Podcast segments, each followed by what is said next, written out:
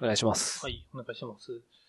何話しますか？何話しますか？ね。一応なんか書いてもらってたの結構いっぱいあったんで、なんか年末じゃないですか。ああ、年末で、もう、個人的には、オフモードでいいかなと思ってて。まあ、特に何も問題なければ、もうこのままオフモードで終わろうかなと思ってて。でもなんか、この年末になったぐらいで、まああんま仕事関係ないんだけど、あの、ニュース的にね、あんまりこう、明るいニュースないじゃないですか。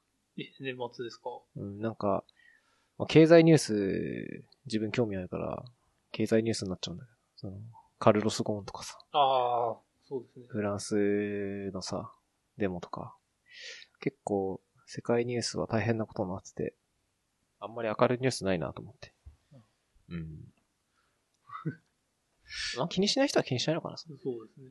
うん。うん個人的にはちょっとなんか、あんまりこう、年末って、こう楽しいイメージなんだけど、今のところあんまりこう、まだ楽しい話題がないんで、まあ、クリスマス、ね、来週、再来週ぐらいか、なって、だいぶ明るい感じになるかなと思うんで、まあ、その辺ぐらいから、うん、ちょっと期待してるんですけどね。はい。うん。年末、け経済ニュース好きなんですね。なんか意外ですね。なんか経済とかあんまり気にしなさそうに。経済ニュースっていうかあのー株と為替をやってる関係で、うん。それを見ないと、ちょっとまあ、なんだろうな。情報源なんで。うん。結構気にして見てるんで。あんまなんかニュースとかでやってくんないじゃないですか。世界経済のニュースとかって。NHK とかでちょろっと特集組んでやったりとかで、なんかそのゴールデンタイム。例えば6時から7時とかの、フジテレビさんとか日テレでやってるニュースとかだと、あんまりこうやっぱ国内のニュースばっかで、そうですね。うん、やってもちょろっとって感じなんで。ワールドビジネスサテライトとかあ、見てるんですかそうそうそう。うん、ああいうの見て。あとは基本はネットかな。ネットのニュースが一番情報多いんで、その辺見てますね。ですか？株で儲けようって気持ちでやってるんですか？あー、まあそれもあるけど、うん、まあ投資してます？いや、投資してないですけど、なんか投資、今年から始めたんですけど、あの、周りにやってる人すごい少なくて、実は投資の話のポッドキャストをやりたいんですよ。なるほど。うん。株。まあ、株とか FX でもいいんですけど、まあ投資っていっぱいあるじゃないですか。はい普通にその石油買ったりとか、まあもちろんその国内の株もありますけど、その、日本だと国債買ったりとか、いっぱいあるんで、まあなんかそういう話？うん。でもなんかやってる人何人かいるって聞きますけど。あ、本当？そうですうーん。ちょっと探して、そう。うん。どうなんですかね。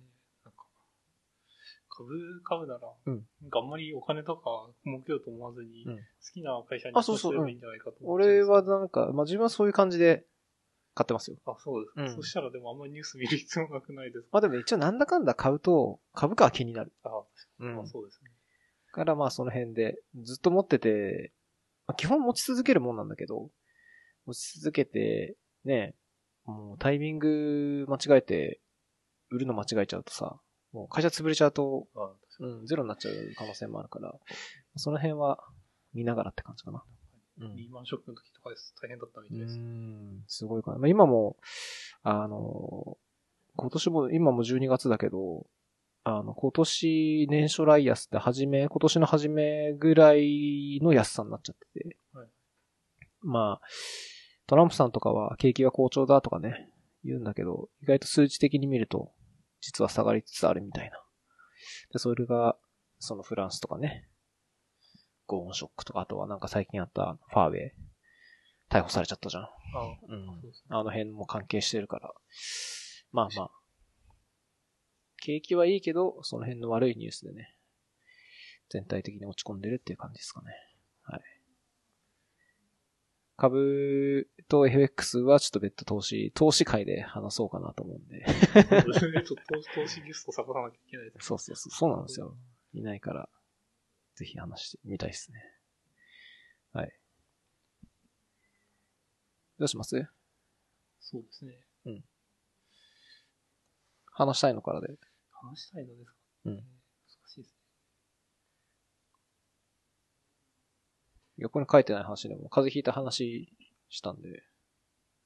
風邪ひいた話したな。今年何回目？引いたの？今年1回目ですね。初めて？そう結構久しぶりですね。僕、年間に2、3回いつも引くんですけど、すごい久しぶりに引いて、ひどい目に遭いました。うんまあ、治りね、遅くなっちゃうからね、徐々にね。そうですうん。ね。完全になんか体体力の低下を感じますね。いや、ほんとそうですよ。治りも遅いし、かかりやすいし。いや、ほんと。まあ、運動すればね、体力つけて運動すればいいんだけど、しなくなっちゃうとね、ほんと辛いだけですからね。何にも得しないよね、引いてもね。なんか、小学校の頃とかはさ、学校休めるぜ、わーいみたいな感じだけどさ、大人になってから風邪ひいてもさ、まあ、なんだろう、それをそもそもメリットと捉えるかっていうのは人それぞれだけどさ、まあ自分は結構風邪ひくとさ、休めて、しかも嫌いな授業ある時とかはさ、嬉しかったから、そういう意味で大人になって会社休めるわーいって、なんかあんま思わないよね。もうないですね。うんそうですね。なんか普通に休みたいよね、休むんだったらね。そうですね。で、遊びたいよね。堂々と遊びたいですね。うん体調崩して休むとなんか損した感じになるよね、逆にね。あそうですね。うんでもなんかちょっと日中ずっと家にいるっていうのがうん、すごい不思議な感覚で面白かったですけど。ああ、休みの時？そうですね。うん外では子供たちが普通に遊んでるんだな、今の時代でもって。あでも、自分はもうそれが環境慣れちゃったけどね。うんえー家の近く、自分も学校なんだけど、その在宅でやってる時、もう普通に学校から、そのなんか体育のさ、音楽流したりとかさ、ねチャイムの音とか普通に聞こえるからさ、まあ仕事中はなるべく、あの、聞かないようにこう音楽聴きながらとかやってるんだけど、もうお昼とか食べてる時はさ、もうガンガン聞こえてくるからさ、もうん。うそういうのはまあまあ気にしなくなったけどね。在宅してるとそういう、そういうのありますよね。うん。いや、慣れですよ、慣れ、その辺は。こう、土日出ればいいって話なんですけど、うん。会社に通ってると、なんですか、技術職だと基本外出ないじゃないですか。うんうん。だからなんか、日中の外の景色とかちょっと忘れますよね。ああ。そう、それがあんまり良くないなって。でも平日の日中の外の景色は、あんまりないんじゃない？変わったことは。そう買ったことないですけうど、ねん。なんか、こう、昼に外で動くっていうのをやらないと、なんか、生きてる実感が湧かないですね。うんまあ、太陽を見ないのは良くないかもしれないよね。そうですね。特に今の時期はさ、朝は日が昇るの遅いし、夜は早いからさ、朝すごい早く出社する人は、もしかすると太陽を一度も見ることなく、うん、一日を終えることもあるだろうから、あんまりまあ確かにそれは良くないかなと思うね。うんうん。まあでもそこまではね、ないでしょ。今でも。そんなことない？朝は見るでしょ、だって。いや、あんまり見ないです、あ、本当？朝早い？いや、早くないですね。うん。あ、そっか、そもそも、通勤経路の方の時間が少ないとかだと、まあ確かに日の目は見えないかもしれないね。うん。まあ仕事中に出ればいいんじゃない？休み時間とかさ。そうですね。うん。そのために。うんまあ、そのために。やばい、太陽見ないと、って言って、太陽見に行くっていう。そ外で仕事したいですね。あ、まあそうだね。外でやるのもいいかもしれない。普通にあの、あの、カフェあるじゃん。はいはいはい。あの、近くにもさ、なんかオープンラウンジみたいなとこあるじゃん。そうですね。まあ、今の時期多分めちゃくちゃ寒いと思うけど。そういうサテライトオフィス制度みたいなのあるみたいな。うん。全然それでいいと思うけどね。うん。うん、まあでも風、今年は、自分は、一回かね、お自分も一回確か夏場に引いて、でもそれは、もうすぐ治っちゃったかな。そんなにひどくなる前に病院行って、薬もらって、もうずっと飲み続けてたんで、なんかさ、8度とか出る前にはもうすぐ治りましたね。はい。今は治った。あ、治ったばっかりですか？あ、ちょちょちょ。樋口くんが今治ってるのね。うん。いやーうちの場合、風邪を誰かが一人引くとさ、伝染しちゃうからさ。それもちょっと困るよね。うんそう自分が家にいて、誰の菌ももらってこないんだけど、娘と嫁さんが外に出るせい、出るから、それでもらってくるっていう可能性は100%、あ、100%であるし、自分も逆に、オフィス来た時に持って帰っちゃう時もあるから。気をつけるようにはしてるけどね。まあでも難しいよね。100%無理だしね。いいだと隔離難しいですからね。うん。一番怖いのはまあやっぱインフルエンザとかね、ウイルス系の菌はね、かなり怖いから、気にするような。まあ手洗ってうがいするぐらいしかないんだけどね。うん。それぐらいしかやってないですけど。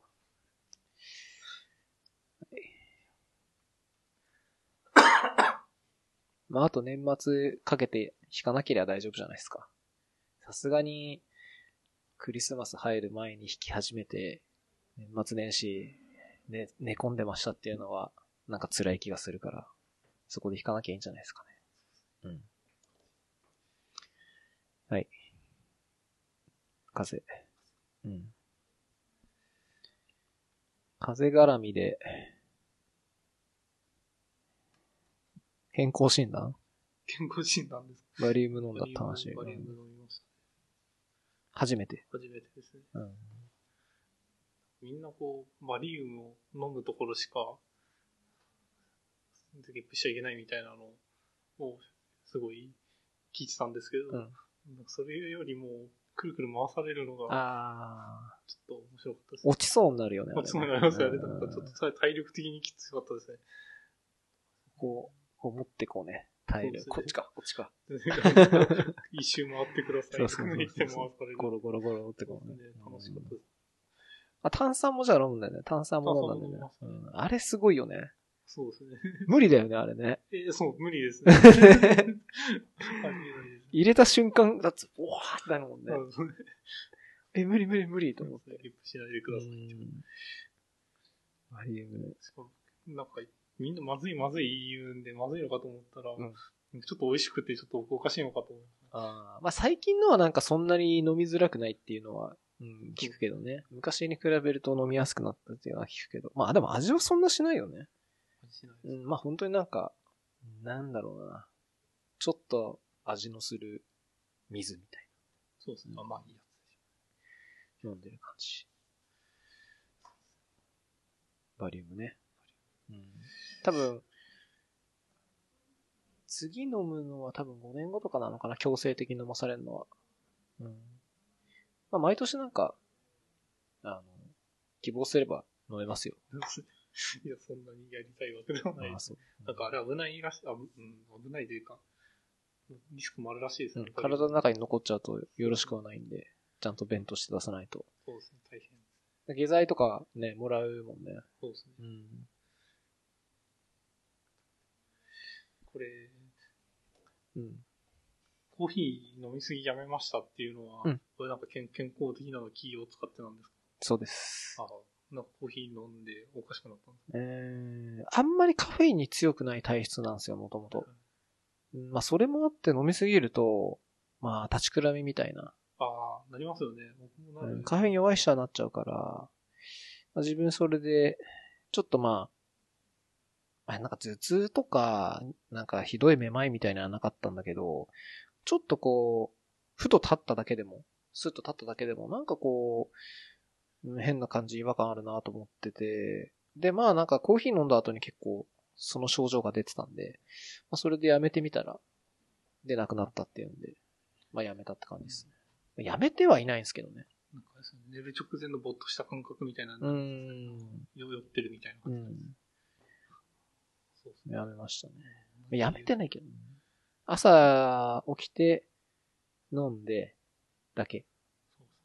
あの、お昼、いつもは仕事の合間とかも飲んでたし、まあだいたいご飯食べ終わった後になんか一杯ホットコーヒー飲むっていうのが習慣になってたんですけど、それもやめた感じですね。本当に朝一杯だけ。なんかこう在宅とかすると、こう飲み物飲むじゃないですか、家で作って。コーヒーだらけになりますよね。あ、飲むの？かがねもう意識してない。もう基本は、うちは炭酸水か、水か、コーヒー。うん、お茶は飲まないかな。あの、例えば、麦茶ああ、そうなんですか。作ってとか、飲まなくなっちゃった。あの、ソーダストリームって、あそうですね。あるじゃないですソーダにするやつですよね。うん、あれあるんで、水は飲むときは全部炭酸水にして飲む。うん。から、まあ、あれがあればもうなんか大丈夫って感じ。あ飲み物に関しては。であとはもう、ビールとか、お酒飲むだけ。仕事仕事中にじゃないですよねあ、仕事中には飲まないですよ。うん。すごい、ソーダストリームって、すごいですね。なんか最近みんな持ってますね。あ、そうなんだ。僕持ってないんですけど、うん。いいっすよ。面白そうですね。いいっす。あの、もともと炭酸好きなんで、僕も嫁さんも。はい。で、最近こういうので、あの、コンビニでは100円もしないで買えるじゃないですか。あ、炭酸水って。で、それをなんか毎日こう買ってたんですよ。あのコンビニ行ったら炭酸水買う。ちょっとなんか、ため置きするみたいなので5本ぐらい買うとか言ってたんですけど、やっぱ結構バカになんないんで、じゃあだったらあれ買うって言ってガス買えばいいんですよ、あれ。うんガス管が、まああの機械と別売りでガス管があって、それが1個2000円なんですよ。で、だいたい、えーっと、確か量にすると60リットル分だったかなもっとあったかなあだいたい1ヶ月ぐらい持つんですよ、うちの場合。うん。だから1ヶ月2000円って考えれば、このペットボトルで言うと20本って考えれば20本なんてすぐ飲んじゃうんで、まあだったら値段的には1ヶ月でそっちやった方が安いねっていうのでそっちうん。にしてる感じですね。コスト的にもいいとは思う。ソーダストリームは。まあ、安いんで買えばいいんじゃないですか。いや、そうですね。うん。まあ、維持費かかるけどね。うん、そもそも、あの、飲まないっていう手が一番なんだけど、お金に関して言えばね。そうね。そう、炭酸水を飲まず、ただただひたすら水道水を飲むっていうのができるんであれば、それでいいんだけど、無理ですね。うん。まあ、それができないので、うちは炭酸水を買いましたって感じかな。うんまあ、焼酎とか、うん、焼酎かなソーダ割りとか、できるんで、お酒にも、お酒も作れるから結構いい。本当に飲むだけじゃない。そうですね。うん。普段ソーダにしないやつをソーダできるんですよね。できないっす。あれ、それじゃ違う機械ですね、僕が思ってたあ、そうなんだの。。なんか、何でもソーダにできるやつもありますね。何でもソーダにできないです、あれは。ソーダストリームは本当にその専用の機械に水だけ。で、もし、例えばジュース飲みたかったら、なんか別売りで、なんかなんだ、シロップみたいなのが売ってて、コーラ風味とか、はいメロン風味とか売ってて、それを入れると、コーラになったり、メロンソーダになったりって感じ。うん。そうなんですよ。なんか爆発したいらしくて。ああ、他のやつ入れると。うん。ダメらしくて。水だけなんですよ。うん。コーヒーは何コーヒー？え、普通、普通のコーヒーですね。あの、缶コーヒあ、あー会社の飲むときは、缶コーヒーか、あの、紙コップで出てくるやつですよね。ーうん。紙コップのやつは、あれはどうしてるんだろう？粉からしぎってるのかな？あどうしてるんですかね？機械によって違いそうですけどね。なんかあのーよくファミレスとかでドリンクバあーーあるやつ、あれはもう液体じゃないですか。液体のこうなんかパックを裏からガッチャンって入れて、押すと液体のまま出てくるから。アイスコーヒーとかですよね。アイスコーヒー、アイスコーヒー。あうん。ホットコーヒーとかの機械は、まあなんか上に豆が入ってて、ボタンを押すとガーってやって出してくれるのもあるか。その場で弾いてるっぽいです。うん。多分、だから、それと同じなんだと思うんですよね。紙コップのやつ。ああ。結構出てくるの時間かかる系？すぐ出てきますね。なんか40秒ぐらいかかります。ああ、じゃあ敷いてるのかね。そうですね。と信じたいですね。あれ、なんかスピーカーで音出してるだけだった 家で飲むときはどうしてる？家で飲むときは、なんか、あの、インスタント入れるか、あの、なんでしたっけ、ドリップ、ドリップするやつか、か、まあ、でも一番多いのは、コンビニで買ってくることです。コンビニで買うのは？コンビニの機械あるじゃないですか。なんか、なんかこう、氷はいだけ買って、はいはいはいはいはいはい機械で入れて。あの、店員さんの時間取らせるやつね。え、てあ、自分で入れるやつですね。あそうだけどセブンイレブンのなんか。あれでよく行列ができるやつでしょ。え、並んでない？よく。あ、それなんかロローソンとかそう。あ、ローソンとかそう並んでますね。なんか、店員さんの時間かけないで入れるんですよ。なんか、セブンとかだと。あああの、ボタンを押すだけで。あれだよね。おアイスとかさ、売ってるとこにこう氷だけ入ってて、それで会計してってやつか。そうですああ、あれか。なるほどね。あれ、あれさ、その容器によってサイズが違うじゃない？はいはい。S、M、L あんのかわかんないけど、でもさ、機械の方はさ、好きなやつ押せるじゃん。押せますね。あれはどうすんだろうね。あれ別にできると思いますけど、そう両両親の呵責があるんじゃないですか。どうなんだろう。例えばだけどさ、ケースは S を買いました。えー実際に入れるときは L を押しました。って言ったら、入るけど、出てきちゃうから意味ないのかな溢れちゃう。溢れちゃうから意味ないですね。でもあれ、別にコップ買わなくても自分でこっちに持って あそこに置いたら入っちゃいそうですけど、その辺は、その辺は信用でやってるんだろうなとそうだね。もうそれはだって制御してないもんね。しないですか、うん知らない人が入ってきてね。何これ？つって飲み放題なの？って言ってさ。確かにでも、えー、そう勘違いする人いそうですよね。コップどこ、あ、でもコップはないのか。さすがにコップは近くにないんだよね。ないですね。で買わなきゃダメなんだよね買わなきゃだからもしそれをやる人は意図的に家からコップ持ってきてる人しかできないのか。うん。じゃあ大丈夫か。それやらないでください。確かにそうだね。ああれもでも人気だよね。100円とかで飲めんだよね、あれね。一杯100円とかだもんね。あそうですね。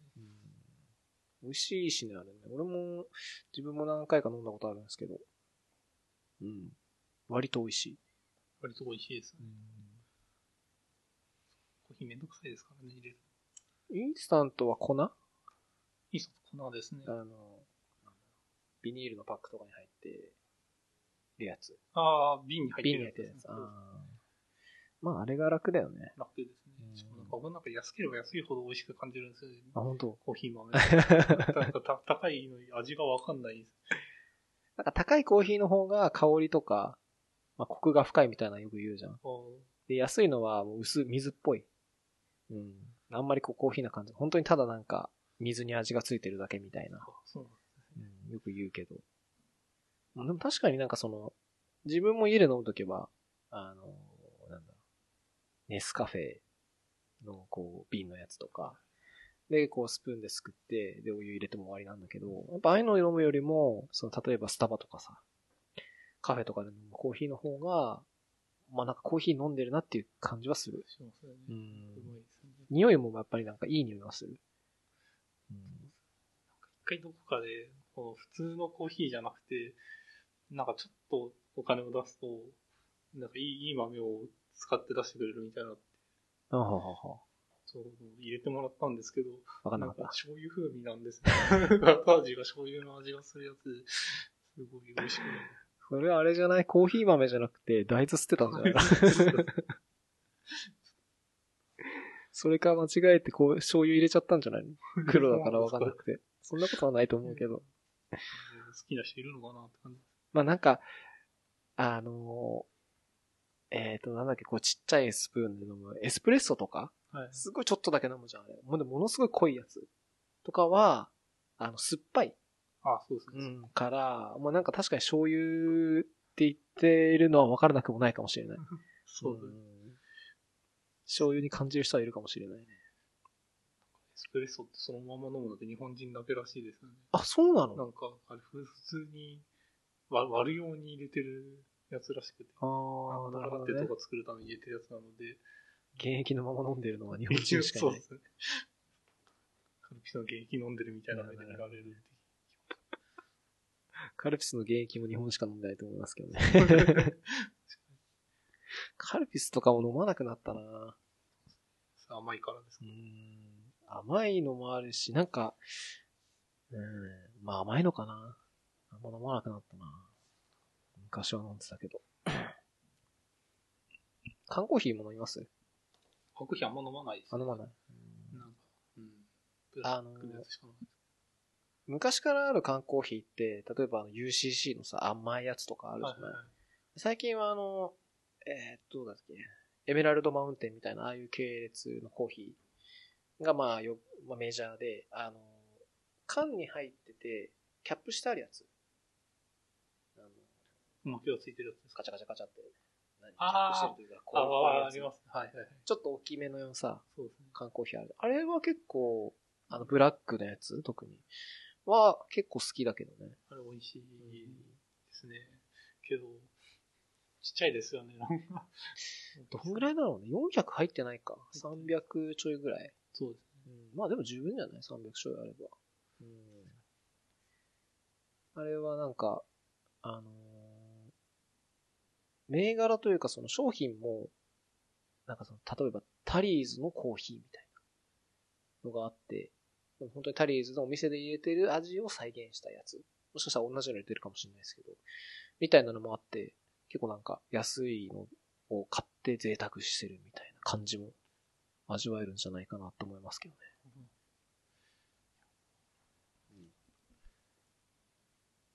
缶コーヒーはでもまあたまにしか飲まないかな。うん。はい。カフェで作業したりとかしますか？あ、自分全然しますよ。一週間、まあ、基本家かな。うん。一週間で言うと、4日家で1日外って感じかな。うん。カフェも最近、あの、この辺で電源あるとこ探して、で、そこで、まあ1日はさすがに入れないんで、まあ3、4時間とか、いてやってますよ、ずっと。うん。最近なんか、カフェ以外でも勉強する人増えましたよね。あーファミレスとか？ファミレスとかうん、そうですねなんか、特にファミレスなんですけど、なんかこう、Mac とか、こう、電源置いたり Wi-Fi 飛ばしたりしてから、勉強する人増えたなと思ってたんですけど、最近こう、ファミレス行っても、なんか3分の1ぐらい勉強してたりして、土地柄もあるんでしょうけど、うん。増えてるんだな、そういう人たちっていうイメージ。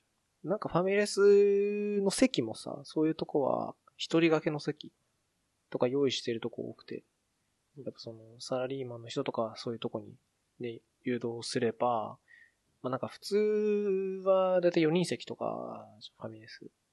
だからそこで席取られちゃうとさ、まあ正直ね、あんまり効率良くないから、多分そういう人が多いとこは、あえて多分専用の席とか作って、多分そっちに誘導したりしてるんだろうね。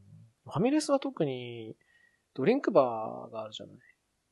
だから、カフェに行くと、だいたい行って、その、会計のとこで一杯とりあえず頼んで、で、まあ席持ってって。で、おかわりって、まあ2杯目なんか安くなるみたいなのあ、ありますね。うん、お店によってあるから、そういうとこはするんだけど、まあそういうのもないとこって、まあ結構2杯でね、まあ1000円はいかないけど、500円とかさ、いっちゃうから、ファミレスだったらドリンクバー1個でね、数百円いくらなんだろうね、200円ぐらい払えば永遠に入れるからねそう。ですね。うん。お店からすると迷惑かもしれないけどね。そうですね。なんか、3倍ぐらいの値段で、席料売ったらいいんじゃないかっていう気がします。うん。席料取っていいと思うね。うそうですね。ん。ちょっと多分、まあ、そもそも多分ファミレスはそういうの想定してなかったからさ。そこでいきなり席料取りますってなったら、今まで来てたそのファミリー層の人とか来なくなっちゃう可能性もあるから、あいきなりは取れないから、まあなんかそういう人用のプランとか用意してあげるのかね。電源ついてる席みたういなの作れば。ん。でも、それでも、あんま儲けにならなそうですけどね。いやだから、あのー満喫とかさ、あれぐらい取ればいいんじゃない？か ?30 分いくらとかさ。ううんまあ、そしたら満喫行くよってなっちゃうんだけどね。満喫よりファミレスの方が好きですね。どうだろう。満喫はでもさ、あ席にもよるけど、まあ、こ、こ、個室みたいなのもあるじゃない？だから、より集中しやすいのはあるかもしれない。そうですね。うん。あとはね、漫画もあるじゃない？うん漫画暇な時に読めるとか。うん。ファミレスはもうファミレスしかないからね。まあ、お腹空いた時にご飯食べれる。ファミレスは。どういや、なんか、逆にその、カフェとか、うん。ファミレスで集中できるのって、こう周りの人も作業してたりするからかなっていうのがあるので、ちょっと個室にならない方がいいかなと。視界に入っている人たちもなんかそういう人たちが多いからってことそうですね。大学の図書館とかそういう感じ？そうですね。大学の図書館とかすごい好きでした。それは本人の心の弱さなんじゃない？そうです。そうですけど、じゃあなんなんでカフェに行ってるんだってのがありますけど、まあ、そうですね。心の弱さですけど。まあ、環境によってね、人によっては環境結構大事な人いるけど、あのー本当に静かなとこじゃないとさ、集中できない人とかさ、その逆逆に樋口くんが言うみたいに、周りがこうやってるから、まあプレッシャーじゃないけどさ、自分もやろうっていうスイッチが入る人もいるし、まあ、それは人それぞれなんじゃないかな。うん。自分は全然もういなければいないほどいいけどね。あ、そうですいなければいないほどいい。あうん。だから、やっぱオフィスはちょっとやっぱやりづらいのはあるね。まあ、でもそうですね。オフィスが多分一番やりづらい環境かもしれないです。うんなんか目の前に知り合いがいるのに話しかけないっていうのが一番気持ち悪いですね。たまに目あったりするんだよね。あれね。なんか、もともとさ、ついたてみたいなのがあったじゃない？目の前だけ。あれもなんか取っ払っちゃっている状態だから、まあすごいテーブル広く使えるんだけど、なんかあんまり、うん、人をこう、目が合うというか、人の顔が見やすすぎる状況もな、どうかなっていう気がするけどね。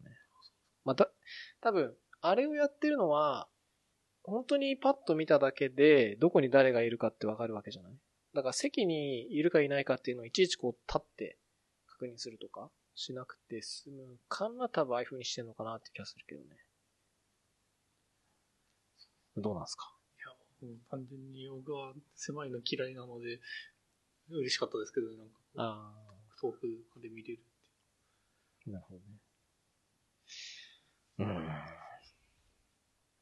自分は、おすすめの今の作業場は、えー、っと、タリーズだったかなタリーズだったかな 名前忘れちゃったけど。あの、電源がついてるとこで。タリーズ、タタリーズだけに限らないかもしれない。場所があるかもしれないいっぱい、いっぱいあるけどね。タリーズ、土日に電源塞がないですか？あ、使えなくなるってこと？あ、そうですね。電あ、そうなんだ。なんか混む時間帯は電源塞ぐお店多いです。えー、あ、それはもうじゃあ長居させないようにってことか。そうですね。まあうん確かに土日とかは休みたい人も多いし、なるほどね。夜になると外されて使えるようになった。なるほど。なんか最近勉強禁止って書いてるとこもあります、あ、本当？土日は勉強禁止です。えー、土日こそ勉強したい人いそうだけどね。そうですね。うん土日に仕事する人はいないけど、土日に勉強したい人はいると思うよね。そうなんだ。それはな学生とかもダメってことだよね。学生とかもなんかあーそうなんだ。意外と学生とかは長居するけど、まあ、お金は絶対落としてくれるわけだからさ。意外なターゲットな気はするけどね。そうそうですか？お学生お金を落としてくれないいや、あの、コーヒー一杯分はサイト落としてくれるじゃない？っはいはい。て意味だとね。あそうですね。うん。まあ、そ、そ、多分それを入れるよりも、休みの日は回転効率上げて、いろんな人入れた方がいいってことなんだろうね。うん、なるほど。なんかもうカフェも、その土地柄によって、なんかもう、置いてある椅子とかも全然違うじゃないですか。はい。なんかすごいくつろげるソファー置いてあるとことかもあって、でも大体そういうのって全部埋まってるじゃないですか。なぜか。ああ、うん。そうですね。人気で。そう。なんかもしかすると、朝から並んで陣取ってんじゃないかなって気も、たまに思うんだけどね。なんかもう、もう一時その、カフェ行ってたんですけど、多分去年の今頃とかですよね。うん。なんか、6、6時ぐらいに、6時ぐらいってかなんか、開店直後に行っても、そういうとこに人いますね。やっぱり。なんかね、やってる人いますよね。でも、うん、そこで今日は作業するんだってね、決めてる人とかは、並んででも座ろうって思うんだろうね。そうね。なんか、一回僕その、行って、買い物して、また戻ってきて作業するみたいなやったんですけど、ずっとその人そこに、そう、そう、ずっといるんだなと思ってそう、お店の人は何も言わないのかね。でもなんか、買い直したりご飯も買ったりしてるああ、そういうことか。まあいいのかなと思う。一応気使ってるんだ、じゃあ本人なりにそう。ああ、そういうことか。いや、なんか持ち込める人とかもなんかたまに見るけどね。それちょっと良くないんじゃないですか。うん確かに。それ絶対お店の商品じゃないよね、みたいなのも、まあたまにだけどね。うんまあ、その、特にその、お年寄りの方とかね、自分でお菓子とか買ってきたの。近例えば近くのスーパーで買ってきたのとかさ。食べてる人とかたまに見るけど、まあ若い人とかあんまやんないのかな。どこまで許されるかよくわからないですね。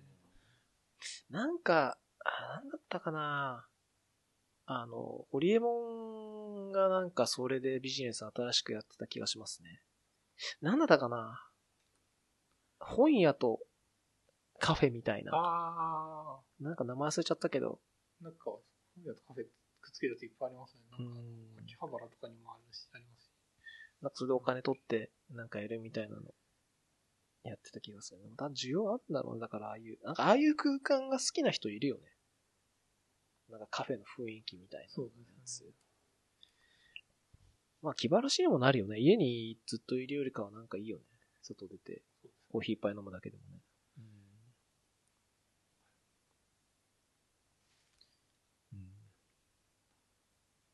おすすめのカフェ？おすすめのカフェですか？うん、それ普通ですけど、エクセルシオールカフェとかタニーズとか。それは家の近くに？あ、家の近くにはあります、あるんだ。はい。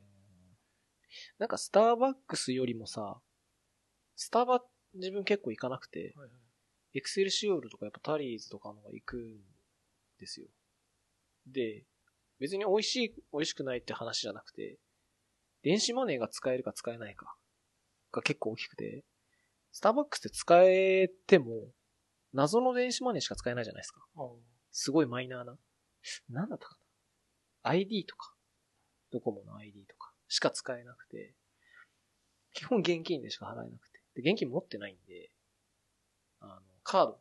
もし払えなかったらカードなんですけど。で、カードも払えないってなっちゃうともう何もできなくなっちゃうんで、なるべく電子マネーが使えるとこってなると、エクセルシオールとかになっちゃうんですよ。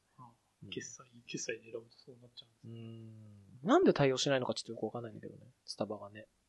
多分まあ、えーどうなんだろう。日本だけっていうのが難しいのもあるのかもしれないね。うん。うん。世界的に展開してて、日本だけ、まあでもできそうな気がするけどなエクセルシオールとか結局ドトールですもんね。なんか。うん。そうなんですよ。なんかペイペイも最近ニュースになってるじゃないですかあ、使ったことあります？いや、ないですね。うんあれは、まあもちろんそのバックもいいんですけど、あの、確か今20%だったかな。はい。えっ、と、買った金額の20%が、あの、世界で使えるポイントとして返ってくる。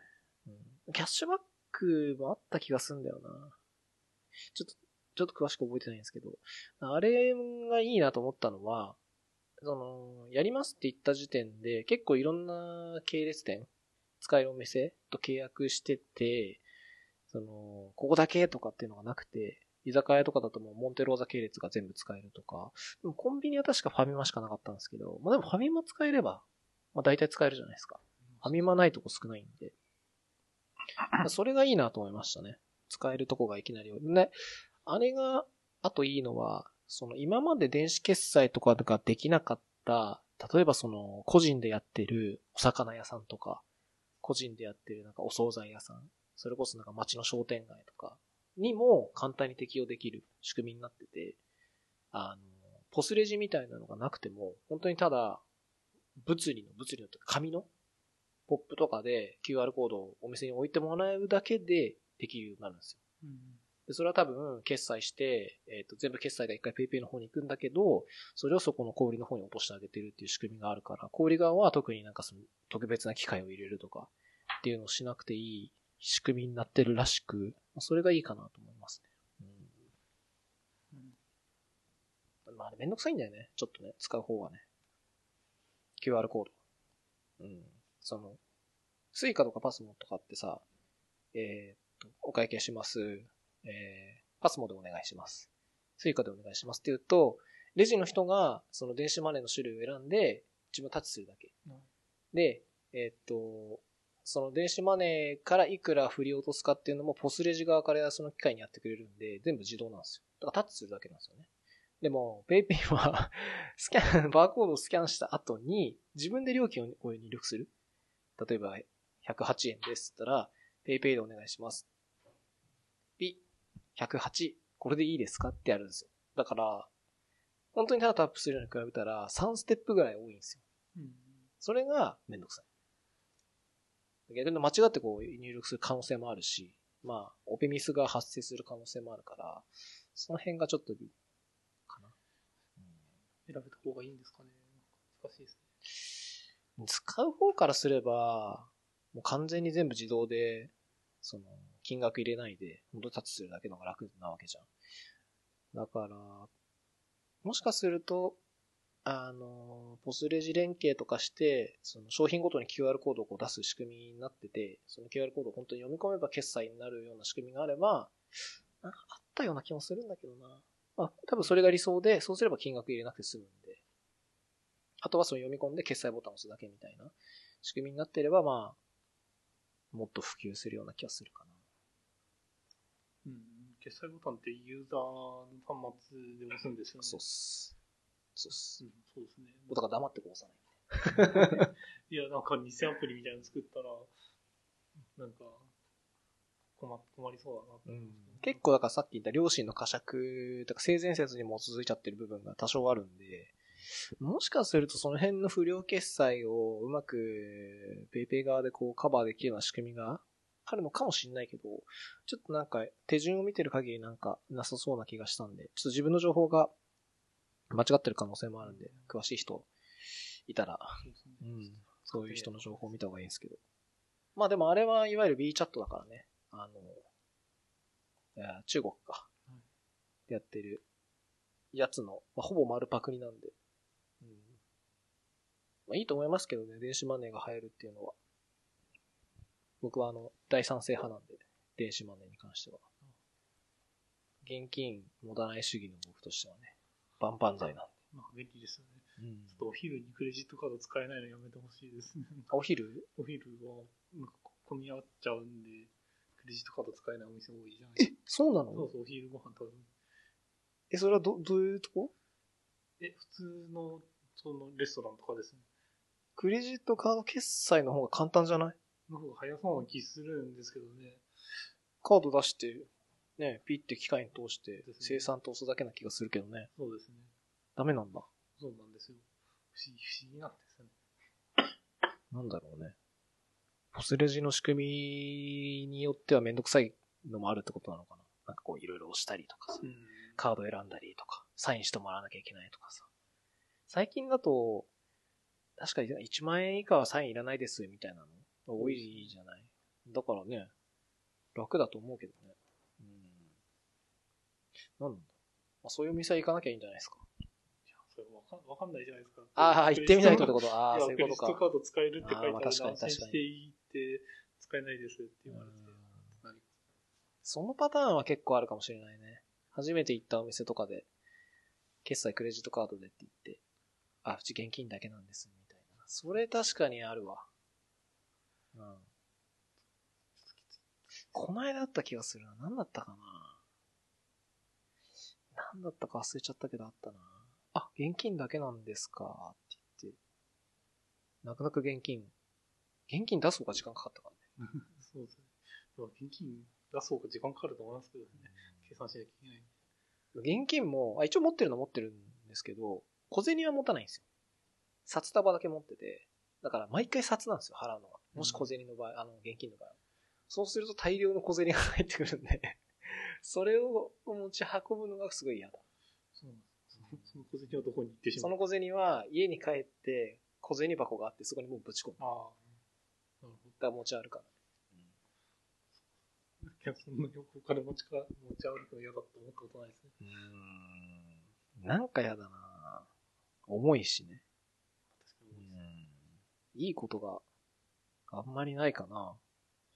日本だけの文化かもしれないけど、1100、1156円ですっていう時に、1200円出すと、お釣りが44円返ってきます。1156円ですっていう時に、1100、ん ?1206 円出すと、50円返ってくるじゃん。はいで、その謎の支払い方をするじゃない日本あれが良くないような気もするんだけどね。ああいう風に払うのが、いい風な風潮がある。日本は。はいはい。その端数をこう合わせて払う。で小銭のお釣りの量をもらう方も少なくするし、そのお店側からも少ない方が、まあ、いい。みたいなのがあって、その分余計に小銭を持たなきゃいけない。例えば1円玉とか5円玉たくさん持った方が、それに対応できるじゃん。そこまでてやってる人いるかいや、なんかいそうな気がするけどね。うん、うんそういう飲み会の幹事みたいな人しかいな、そんな気がします。いやいや、あの、主婦とか。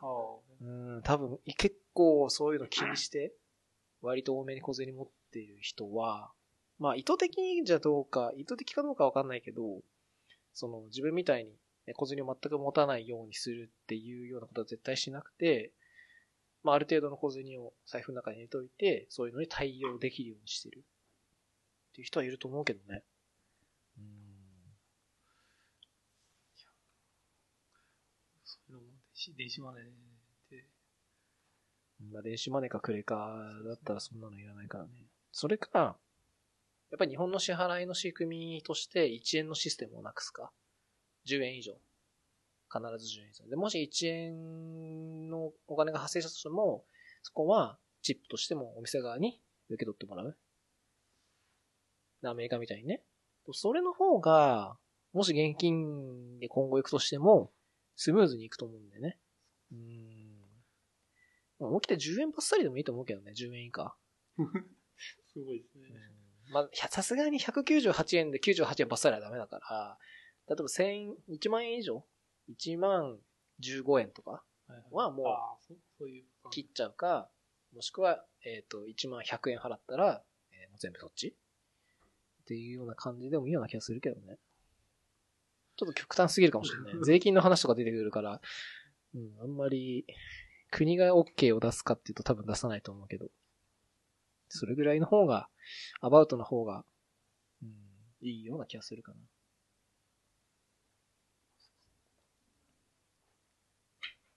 電子マネーは、一番何使います？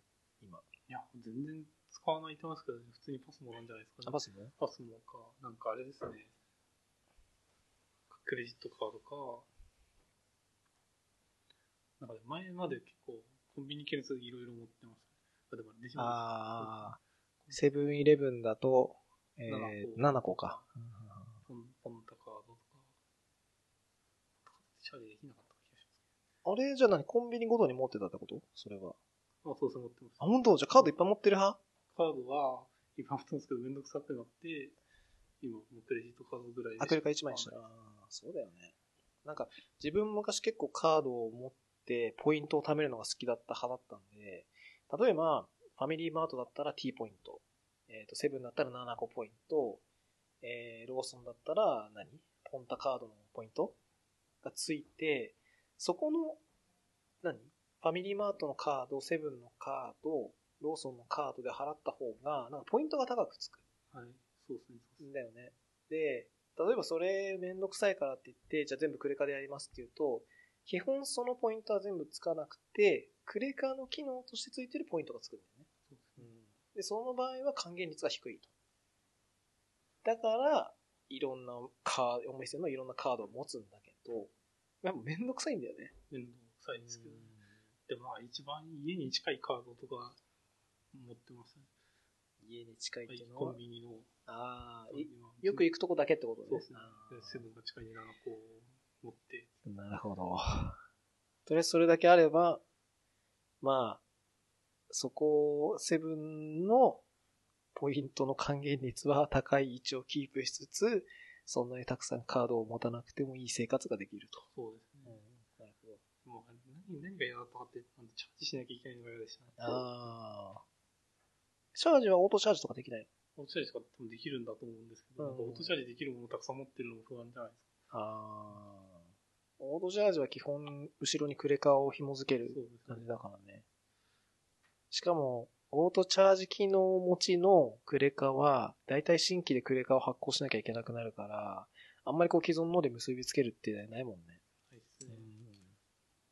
確かに、それでクレカが増えるのはちょっと嫌だね。なるほど。今はじゃあ何クレカ1枚だけの感じの支払いは？払いはクレジットカードか、現金かですね。あ、現金か。はい。クレカは何に使ってる？クレカはなんかえーと会社のやつ会社使ってます。会社のやつ？あ、あの、あの、例えば、マスターカードとかさ、JCB とか。あ、JCB あ、です。JCB? JCB 海外行くときにうん JCB 使えないよね選ぶのが心配だって言われたんですけど、まあ、マスターカードか、まあ、アメックスもちょっと海外使えるとこ少ないから、マスターカードが一番無難かな。うん海外って考えると。でもまあ、僕ラスベガスに行ったんですけど、出張で。うん。そこでは使えないとこはあんまなかったですね。あ、JCB? そうです。あ、本当？じゃあ使えるようになったんだ。ですかね。なんか自分が昔カリフォルニア行った時は、JCB 全滅だったから、全部マスターカードで払った記憶がありますね。ああ、うんあれ、俺、でもカリフォルニア多分空港だけですけど、カカードで払いましたね。あ JCB で、はい。うん、あ、空港とかは払えるかもしれないね。普通のお店？普通のお店っておかしいけど。普通のお店ですねうんスーパーとか、ホールフーズで支払えなかった気がするけどな。うんあ、ちょっと注文できないんであんまお店行かなかったんですけど、あ、そうなんだ。ね。まあ、注文するって言っても、あーまあ、サブウェイとかはね、すっげえ難しいけどね。そうですね。うん。パン選んで、パンの焼くか焼かないかい 説明して、で、あと野菜どうするかつって決めてね。うん、あれは大変だよね、すごいね。うん。カード。何の話をしてたか、ちょっと忘れたけど。なんかあれですね、ゆるい話がえー、この一番上の IH、あ、IYH。IYH? 何の略ですか？なんかあの前、ポッドキャストでさ、さ、自作サーバーとか説明してた、伊藤くんいるじゃないですか、が補足したんですけど、なんか週、週末とかに、定時帰りして、みんなで秋葉原に行って、たくさん欲しいものを買ってイヤホーっていう部だっていう話で、なるほどね。みんなで繰り出してましたね。なるほどねあ、イヤホーなんだ。イヤホーらしいですね。へえちょっと。よく知らなかったんです本当だ。これは飲み会ではないんだ。あ、なんか、会に飲み会やってたみたいですけど、その日、あの、風邪ひき始めの初日だったんで、ちょっと体調悪いし、早く帰りました。いなるほど。買い物は絶対するの？や、買い物絶対するわけじゃないですみんな物色してるだけの人もいたり。あ、とりあえずじゃあみんなで行こうみたいな。そうですね。でも人によってやっぱ見る場所違ったりするんで、面白かったですね。それは集合場所とかじゃあ時間は決めていくあ、ってこと？そうそうですね。あなんか行くのはみんな一緒で行って、帰りに集合して、そのままなんかしゃぶしゃぶ食べてました。うん、なるほどね。いいんじゃないですか。こっからだと、あんまり近いイメージはないけどね。あ、でも日比谷線で一本ですよ。なんか、日比谷線は東銀座らか。でなんかちょっと遠回りするんですけど、うん、30分ぐらい、そうですね。うんあ、30分もかかんないですかね。なるほどだか。らあれです日比谷線からなんで、なんか電気街の方にはすごい遠いんですよ。あ、そうだね、確かに。確かに確かに。しかもなんか大体その、秋月とか18時半にああ、閉早いね。。定時に行っても、ちょっとしかいられないっていう。ど。急いで行ったりして、結 構面白いです。秋葉原なのはなんでなの？え、それ買い買いたい、買いに行くものが、ああ、電子工作のものとかか、PC のパーツを買いたいからってことそうそうそうああ、そういうことね。うん。まあ、じゃあ、ただお散歩してるわけじゃなくて、一応そういうのを買いたいから、秋葉に行ってってことか。まあ結構、その他にもネタもあるので、うんうんみんなで Slack でこんなのあったっていう共有しな面白い。なるほど。それを YouTube でライブすればいいんじゃないですか？まあ面白そうですけどね。なんか、全員で一つ1チャンネル作ってさ。で、1個まとめて全部放送するサイト作ればさ。それ結構視聴者増えそうじゃない？一緒にさ、増えそうですけどね。やりますか、吉野子さん。いや、僕は大丈夫ですよ。えー、秋葉原、もういうん、3年ぐらい行ってないかもしれないですね。あ、そうなんですか。通販で済むかなって感じですか。通販で済むし、あの人混みが、ちょっと子供いると辛い。ああ、こ子供連れて行くの辛いですね。うん確かに。あんまり子連れいないよね、秋葉原って。それいないですね。見たことないですね。うんそのあ、見たことない？なんか、そうですね。確かに意識的に見ないしね。ヨドバシカメラとかしかいない気がしますね。あっちの PC パーツの通路とか、あの辺はいないかもしれない。そうですね。だから、行ってないです。そこもあんまり一人で出かけたりはしないんですね。うん。なるほど。誰かと行ってとかっていう方が、うん、一人で行ったらどう、まあでもまあ基本的にはお店見てるんだろうね。うん。私、でも結構、あれじゃないですか。ブログ見てると、電子工作とかしてるじゃないですか。もうしてないっすよ。ああ。ああ、じゃあ、ちょうど、あれなんですね、お子さんできて境目だったんですね。そうかもしれない部品ね。とか買うと、まとめで買わないと、んあれじゃないですか。送料かかってたじゃないです。か。だから、行かないと辛いんじゃないかなと。まあでも交通費とそんな変わんないから、別にって感じでした、まあ確かにそうですね。うん。行って、どうしても行かなきゃいけない時って、物を見ないと確認できない時は絶対行ってましたね。あうん。まあでもほとんどなかったかな。あとはどうしてもすぐ欲しい時だけ。配送だと2、3日かかっちゃうんで、行けば一応当日に入るんで、その理由ぐらいしかなかったかな。電子工作の部品未だに全部取ってあるんですけど、買いま、買います？めちゃくちゃいっぱいありますよ。うんうん全部未だに撮ってるんで。もしかしたら、今後、またやる可能性があるかなと思って、全部撮ってるんだけど。うん。あとは趣味でね、やろうかなと思ってるけど、あんまりチャンスがなくて。チャンスがなくてっていうか、うん。他のことをやりたくてやってないって感じかな、最近は。うん。電子工作は、この辺のやつをやってる ?RFID とか。あそう最近はちょっと触ってました。うん。なんかでも吉永さんのブログ引っかかったりしましたね。やっぱうん。そうですねあの僕のブログは、あの、IoT のネタを結構いっぱい書いたんですけど、その当時に IoT がめちゃくちゃこう、なんだろう、バズってたというか流行ってたせいもあって、うちの記事のアクセスの上位30件ぐらい全部 IoT ネタなんです。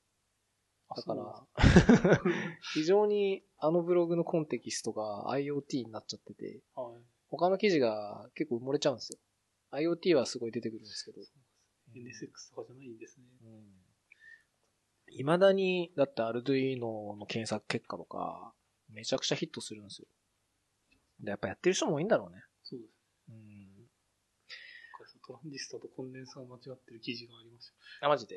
じゃあ、そうあの、あれ書いといてください。コメントに書いといてください。わなんかコメント他の人に書かれてますよ。あ本当？そうですね。ちょっと後で伝えておきます。かりました。コメントはたまにスルーしちゃうんで。あとあれですね、リリアルセンスうん。買ったんですけど面白いですね。何してます？リアルセンスですか？うん。まあまだあれですね、その、キネクトだったみたいな、こう、距離を測るところ。ぐらいしかやってないですけど、デプスセンサーですか？デ。プスセンサーですね。で、ララベリングして、うんうあ、ここに人がいるな、ぐらいのことしかやってないですけど、ん。なるほど。ちょっとなんかあれさ、リアルセンスって、なんかこう、ちょっと前、キネクトのライブラリと同じようなライブラリがあって、うんジェスチャーの検知とかもうんできるようにインテルが提供したんですけど、うん今年から変わって、ジェスチャーとかは他のオープンなライブラリにやってもらうから。その、距離を測るところぐらいまでしかやらないようなライブラリにしたって。言って変わってて、だいぶめんどくさくなって。距離しか測れないってなると、あんまり魅力がないよね。まあ確かに他他にもデフスセンサーあるじゃないですか。うん。だから、なんかで、それで別にジェスチャーのアルゴリズムを分ける必要とかもあんまないので。まあいいのかなと思いますけど、そっちの方が。精度はいいですか？精度ですか、うんまあいいですね。うんいいというか、悪い、悪いかいいかわからないですけど、悪いと感じないですね。こっちで0.5メートルから1.5メートルぐらいで使ってます。なるほど。デプスセンサーは、最近だと iPhone とか、スマホに普通に入ってるじゃないですか。まああれは、あの、なんだっけ、ポートレートモードを、カメラ撮って、こう後ろぼぼやかすみたいなやつとかさ、あれで使ってるけど、まあ、キネクトとか、まあゲームでやるときって、どういう感じなんだろうジェスチャーなしで、まあジェスチャー別でやればいいかもしれないけど、あれか。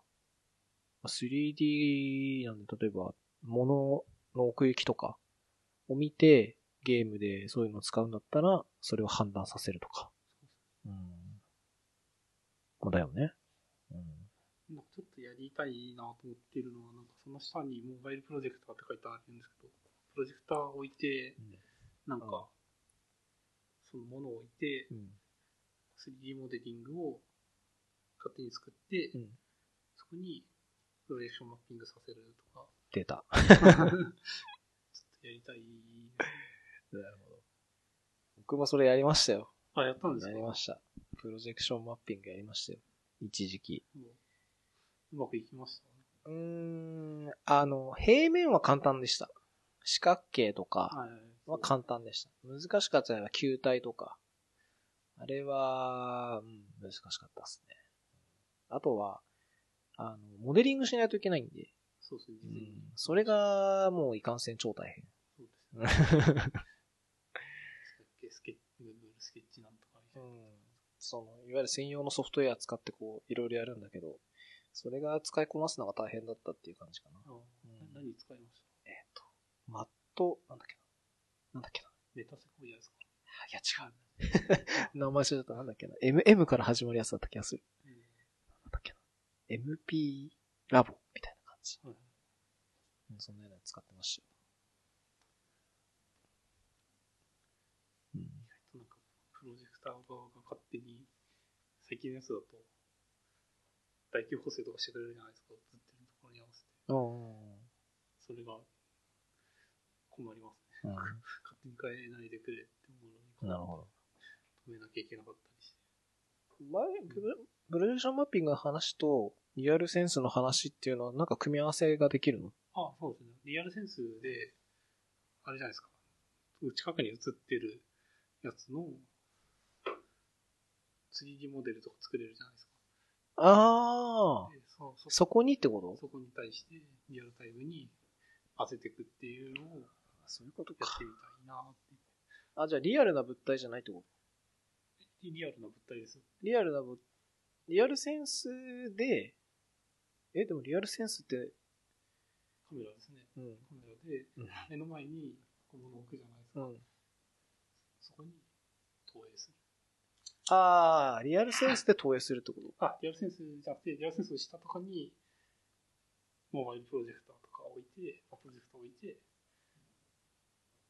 とうんリアルセンスが撮ったやつ画像から、あ、こういう形なんだっていうのを判断して、プロジェクターを作らせる。なるほど。そうですね。っていう物体認識の方をリアルセンスでやってもらってるってことか。あ、そうです、そうです。あ、そういうこと。あ、そういうこと。そうですね。なるほどね。そこに対してダイナミックにマッピングしたものを投影すると。ああ、それはやったことないですね。僕は性的なものしかやったことないんで。うん。投影されるものが動動くのってできるのかななんかでも追従系のやつはあるよね。あの、あの、チームラボとかがやってるやつとか、あ,、れはそんな感じだよね。打倒、打倒チームラボですね。まあいいと思います。見てみます。でもリアルセンスだとさっき言ったジェスチャーがやっぱさ、あそうですね。使えないとダメだから、そこはだから別のやつを使ってってことなの？ライブラリとか使って。あライブラリは OpenCV とか使ってうん。あ、それで認識できるんだ、一応。あー 3D のやつはちょっと違うと思うんですけど、うん。それちょっとまだそこが調べきれてないですなるほど。まあでもジェスチャーまでね、判断して、まあ、ああ、うん、やんないとね。人間のこういう手の動きとかだよね。関節の動きとか、そうですね。まあどっちに人間が動いたとかね。まあ、そういうのを判断できれば。仕組みとしては多分、あの、チームラボさんがやってるのもそういうやつだとは思うけどね。うん。でもでもカメラとか、カメラっていうかその、リアルセンスみたいな、その認識するデバイスとか、あとは出力する側のプロジェクターとかも、ああいうのめちゃくちゃいいの多分使ってるから。そうん。精度とかすごいデバイスレベルでいいのを使ってるから、あのレベルまでやろうとしたら相当お金かかりそうな感じがするけどね。プロジェクターがなんか、すごい角度で投影するじゃないですか。うん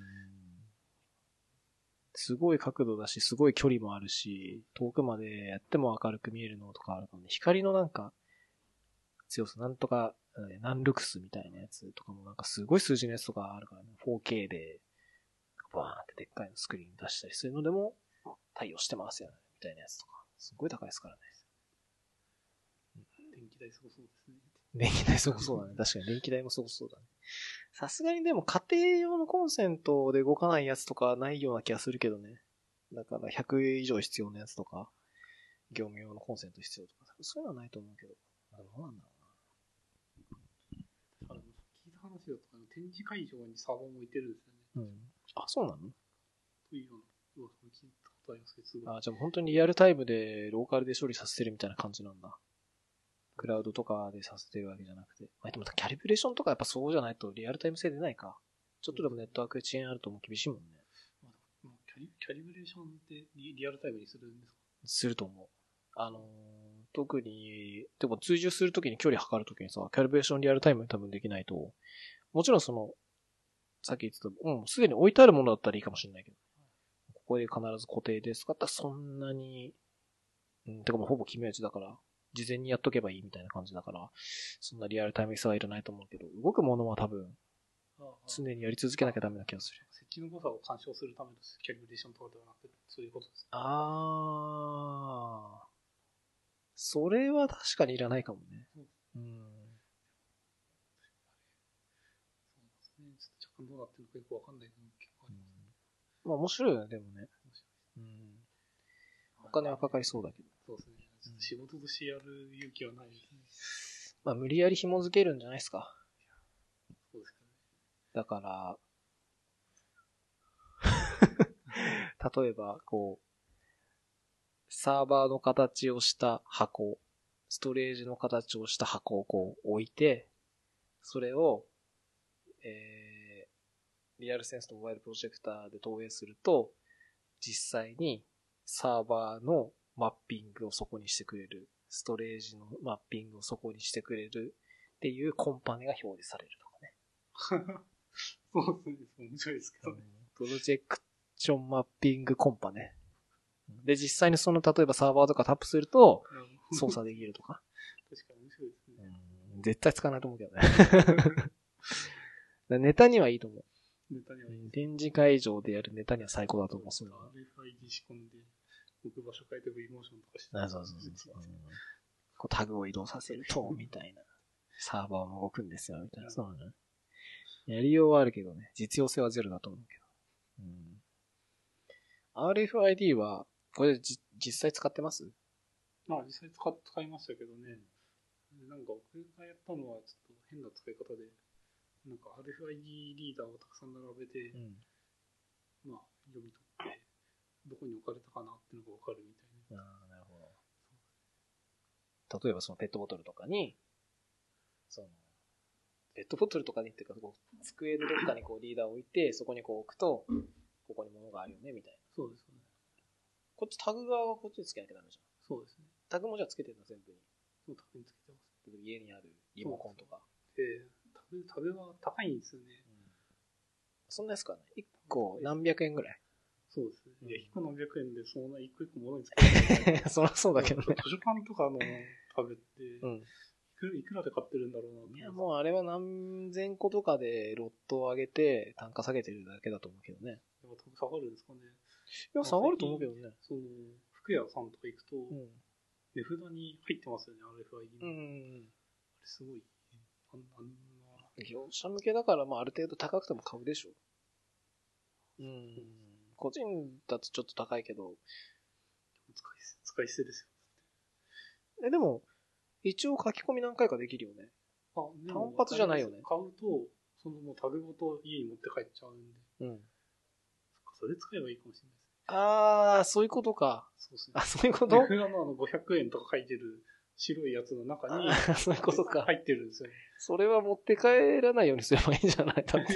でも、ユニクロとかなんか、ビームスとかそういうところでタグ見ると入ってます。使い捨ての RFID なんじゃない？多分それはだから。なんかすごいですよね。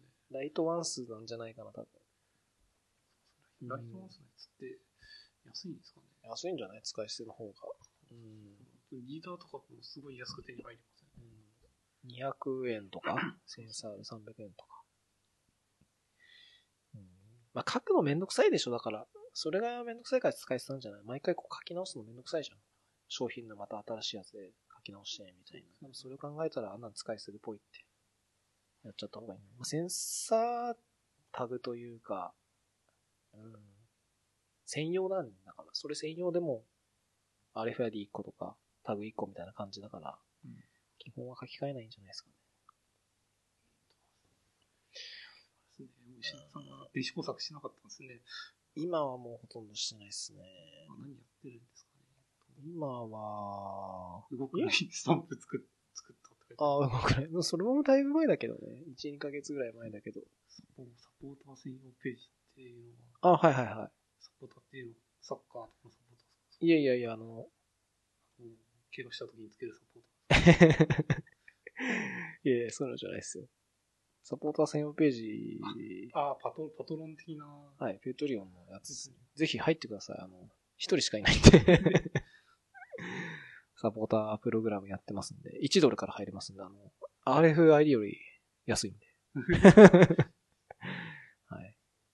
ぜひ1ドル、お願いします。一応これで、何にもコンテンツがないのはまずいんで、コンテンツも作ったんですよ。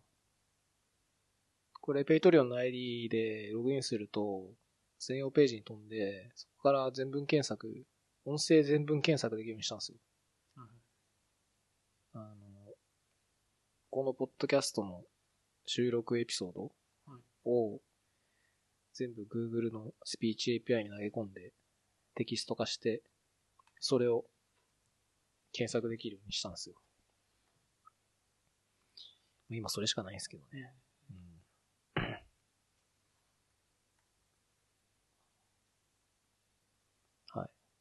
はい。で、もう、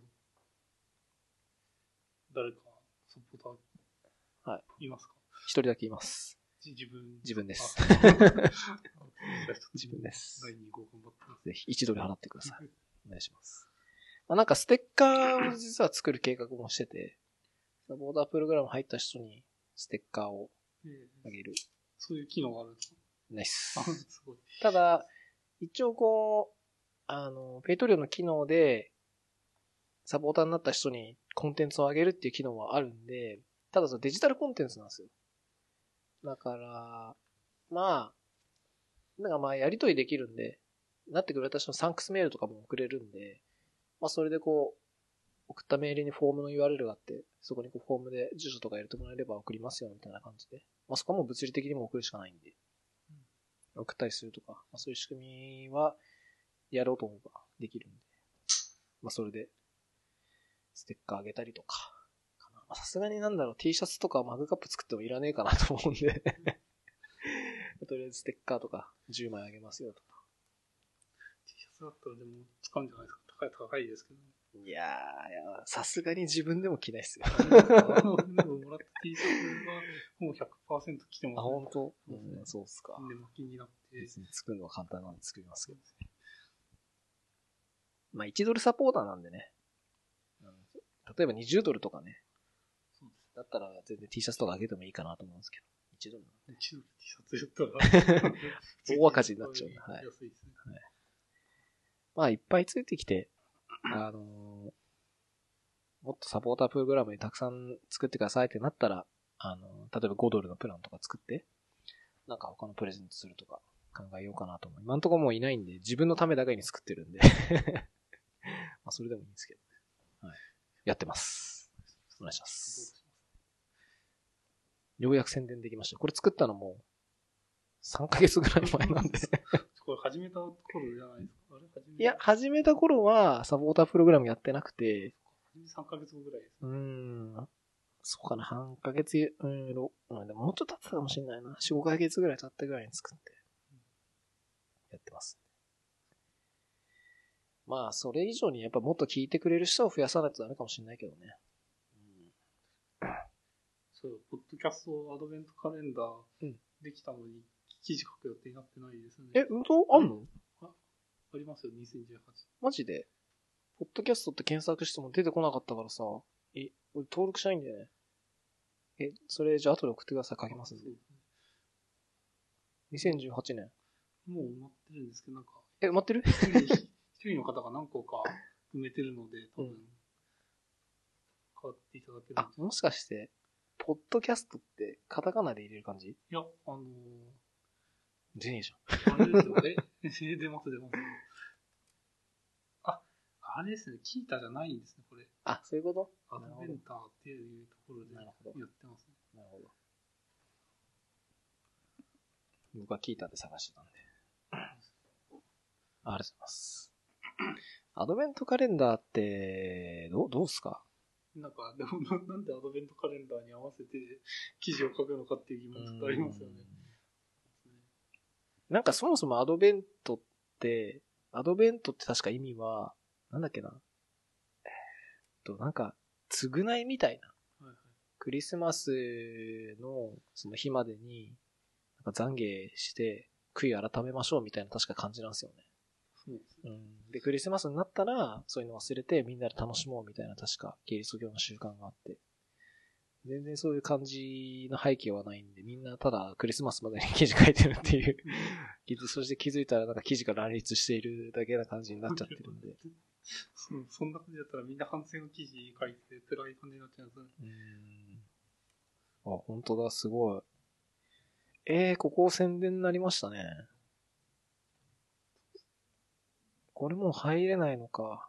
いや、でも、この、あ、同じ人がいるからってことか。そうですね、多分そういうつもりなんじゃないかこのアドベンターってやつは、自分初めて知ったんですけど、結構有名？な。いや、僕も初めて見まし他のやつは、まだ全然すっからかんないやつもあるんだ。うーん。カレンダーは結構いっぱいありますね。なんと、そうでしたか。アカウント取るのめんどくさいんで、できればキータでお願いしたいんですけど。そうですか。わかりました。ちょっと気が向いたらじゃあ。一応自分のブログは書こうとしてるんですよ。はい自分のブログで、あのー今年のポッドキャストの成果みたいな、まあ、成果っていうか、みたいなのを書いて、あの、Facebook とかで宣伝しようかなと思ってたんですけど。多分僕が最新話じゃない時に記事書いた方がいいですよ。来週、来週にしましょちなみに今年、あの、投稿しようと思ってるのは本当に今年が終わる時ぐらいなんで、年末の28とか、あの辺ぐらいなんですけど、今年最後の収録は、12月の25日に、たけしさんとやる予定う。なんですよ。ああ、すごいですね。それが最後なんですよ。ギター弾いてましたね。なんで、それが終わったら一応今年の、ポッドキャストまとめみたいなので、シェアしようと思うんですけど、まあ、そこでね、ちょっと広がってくれるといいんですけど、なんかこうやっぱり聞いてくれて、その、リクエストとか増えると嬉しいんですよね。こういうの話してください。ああ、なるほど。は、はがき職人みたいなのがいると。まあまあそういうのでもいいかなと思うんですけど。今って本当に自分たちが話したいことベースの雑談じゃないですか。まあそれの方がいいかもしれないんだけどね。うん。気楽に話せるし。リクエストあったら気楽ですけどね、なんか、うん。そうそう、だからなんか、ちょっと竹内さんとも話したんだけど、その話す路線が今全然決まってないから、まあそこをこう一個こう、なんかあってもいいかなと思ってて。うんまあその、路線を決めるための、まあネタとして、リクエストとかあると、じゃあ今週は、その、リクエストがあったんで、これについて調べて話しましょうみたいなのとか。まあ、どうなんだろう。ちょっと一回まあそういうのもありかなと思って。うんそれ面白そうですね。人のにリクエストしたいです。まあ、あとはまあ、例えば、その、次じゃあ次回、樋口くんに出てもらうときに、え、この話をしてもらう予定なんで、必ずこのやつは宿題ですよとか、だからそんなの嫌じゃん、なんか。まあ、たまには面白いかもしれないですけどね、うん毎回それちょっと。そうねだから、まあこんな感じの雑談ベースが、個人的には気楽なんでいいんですけど。まあ聞いてくれる人を増やすためにね、そうですね。うん。そういうのを取り組んでもいいかなと。今日の話題とか、ちょっと気楽すぎた感じしますもんね。最近ね、テックネタ本当話してないんですよ。本当にあの、先週、先週とか前回の、井口くんの NSX ネタが多分一番テックでったかぐらいな感じなんで。ちょくちょくこう間には挟んでくるんですけど、それぐらいしかないんで、一個がっつり話すっていうのはあんましてないんで。そうですね。クバネテス入れると、うん。どう、どうなるのかっていうのを、ちょっと、次の、次の人と話してほしいですね。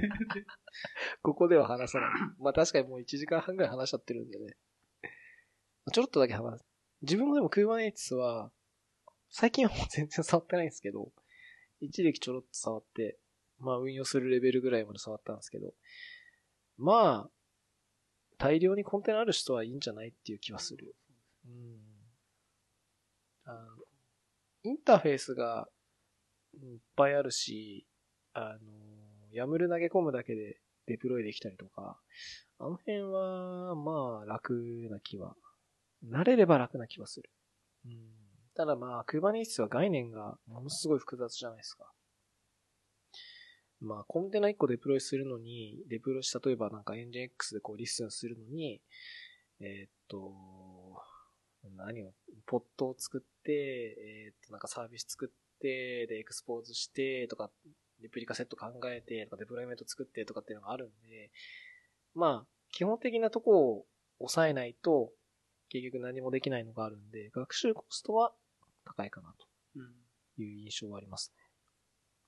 まあでもその辺は最近は、ネットにもう転がってるじゃないですか。いろいろと、ネタが。まあ、う嘘か誠かは知らないですけど、まあなんで、自分で頑張って調べれば、ある程度のレベルには、すぐなるとは思うんで、それ以上先はちょっとまあ、実際に運用しながら覚えていけばいいかなって気もするんで、うんってとこはちょっと思った。そんなに大規模じゃなきゃ、例えば、サービス1個で、コンテナ3台ぐらいしかないですっていうようなレベルになったら、もうどっか1個でいいと思います。シングルホストのどっかでもいいと思います。まあ、そうですね。アプリケーション作る人にとっては、なんか、クワネスだけ触れば良いっていう状態になってれば、まあ、そういうメリットあるなって思いますけど、うん。デプロイとかも簡単だからってことだよね。う、そうですね。書いて、プッシュして、Kubernetes デプロイすれば動きますよみたいな感じで。なんかこう、クバネスを動く基盤を用意するじゃないですか。なんかそこまで考えると、結構また、なんですかね、運用しなきゃいけないところ増えるので、面倒だな。まあ、スタイルとして自社で運用するか、クラウドサービス使うかって多分二つあって、開発は多分自社のリソースでやって、もしくは自分のローカルでやって、本番はもう全部クラウドでいいかなと思いますけど。そうですね。ちゃんと分けれるまあ、E- EKS?EKS? Amazon。と。うんエラスティック Kubernetes サービス。で Google は GKS。うんまあ、あれでいいと思います。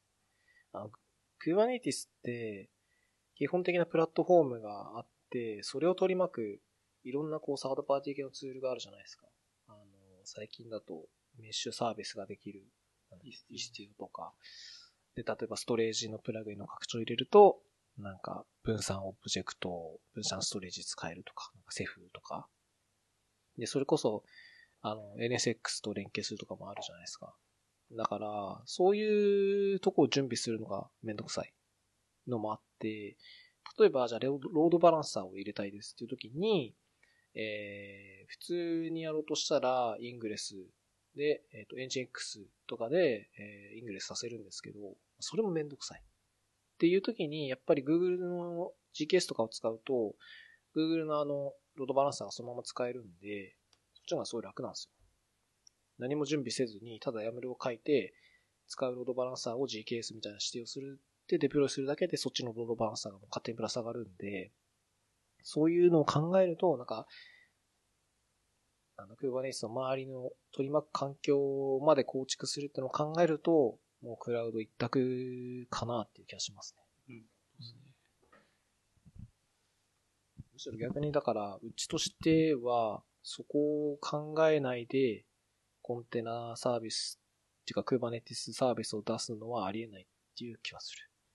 だからそのちゃんとロードバランサーが使えるとか、ストレージだったら、そのブロックデバイスだったり、オブジェクトストレージが使えるようになってるとか、Firewall とかも連携できるようになってるとか、多分そういうところ。そうん。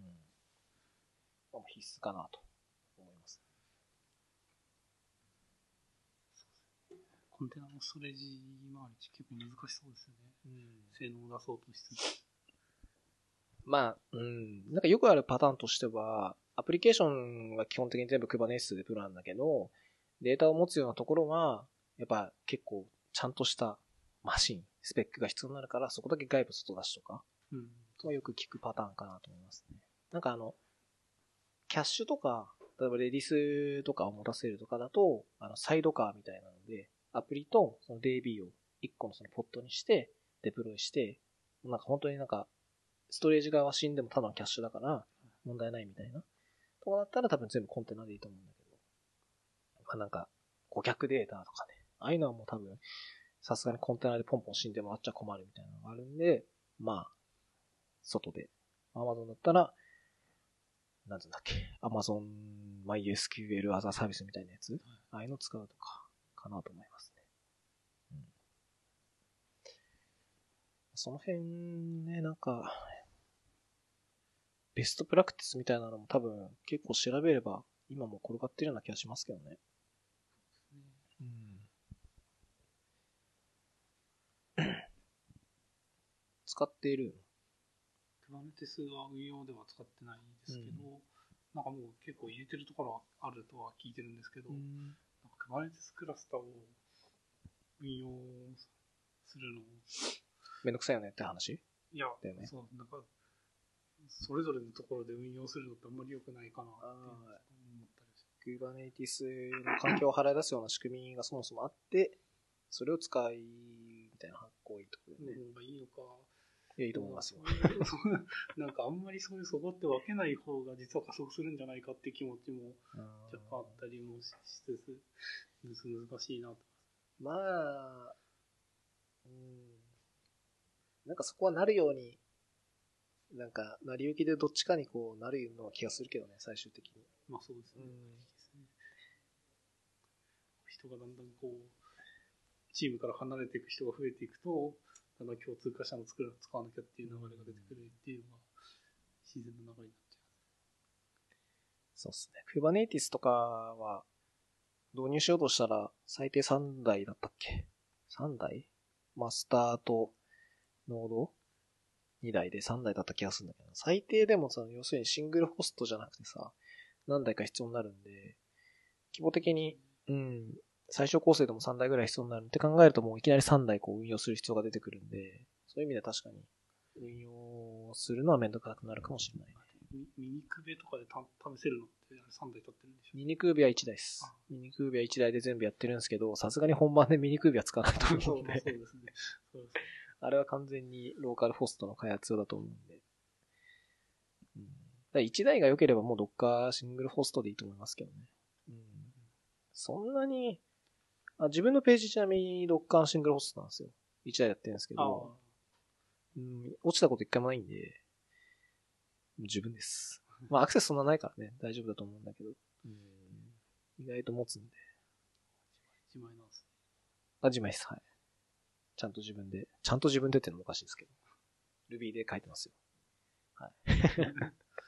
あ、ジキルとかじゃなくて Ruby。Ruby です。はい。ちゃんと作ってます。あ、ブログエンジンもってことですかどこですか？え、えいや、自分の、ブログ？あ、自分の？サイ自分のっていうのは、サイ自分のサイトのことあ、そうそうそうで。すよね。かがききけ .com の方ね。はいはいブログドットの方じゃなくて。うん。あっちは自分で作ってる。